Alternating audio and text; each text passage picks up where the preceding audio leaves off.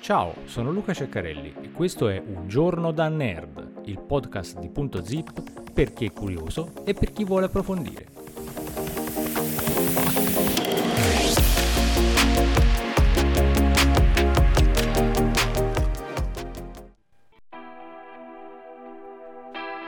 Il lander Viking 1 è arrivato sulla superficie marziana 46 anni fa per studiare il pianeta. Si è calato in quello che si pensava fosse un antico canale di deflusso. Ora un gruppo di ricercatori ritiene di aver trovato le prove di un antico mega tsunami che ha attraversato il pianeta miliardi di anni fa, a meno di 600 miglia dal punto in cui il Viking è atterrato.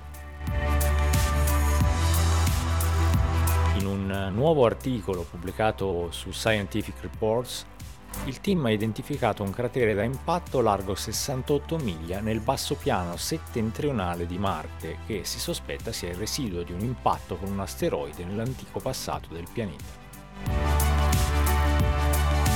La simulazione mostra chiaramente che il megatsunami è stato enorme, con un'altezza iniziale di circa 250 metri e altamente turbolento, ha detto Alexis Rodriguez, ricercatore del Planetary Science Institute e autore principale dell'articolo, in una email. Inoltre la nostra modellazione mostra un comportamento del megatsunami radicalmente diverso da quello che siamo abituati a immaginare. Il team di Rodriguez ha studiato le mappe della superficie marziana e ha trovato il grande cratere, ora chiamato Paul, in base alla posizione di Paul su rocce precedentemente datate, il team ritiene che il cratere abbia circa 3,4 miliardi di anni, un tempo straordinariamente lungo, poco dopo la comparsa dei primi segni di vita che conosciamo sulla Terra. Secondo i modelli del team di ricerca, l'impatto dell'asteroide potrebbe essere stato così intenso che il materiale del fondale marino potrebbe essersi staccato e essere stato trasportato nei flussi detritici dell'acqua in base alle dimensioni del cratere, il team ritiene che l'asteroide che ha impattato potesse essere lungo 1,86 miglia o 6 miglia, a seconda della quantità di resistenza al suolo incontrata dall'asteroide.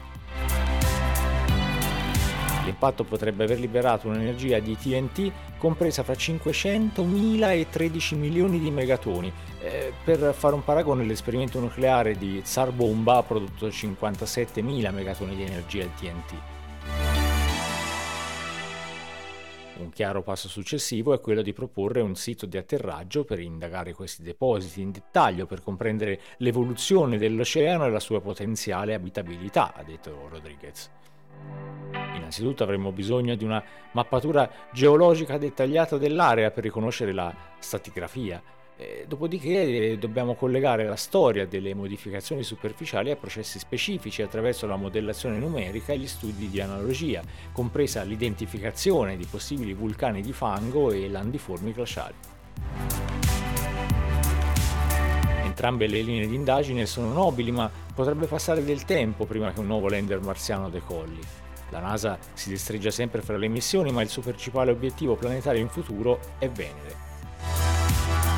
Missioni Da Vinci Plus e Veritas prevedono l'arrivo di due veicoli spaziali sul secondo pianeta dal Sole alla fine del decennio. Non ci sono piani per un futuro lander su Marte, oltre alla missione Mars Sample Return, che recupererà i campioni di nucleo roccioso attualmente estratti dal rover Perseverance sul bordo occidentale del cratere G0 del pianeta. NASA sta cancellando e ritardando le missioni a causa della crisi di bilancio, quindi non è chiaro quando l'agenzia potrebbe rivolgere la sua attenzione al cratere Paul. Con il lander Insight al capolinea perderemo presto uno dei nostri migliori interrogatori dell'interno marziano. Al prossimo episodio di Un giorno da nerd. Segui Punto Zip, la cultura in un piccolo spazio, su Facebook, su YouTube e sul nostro sito www.zip.net.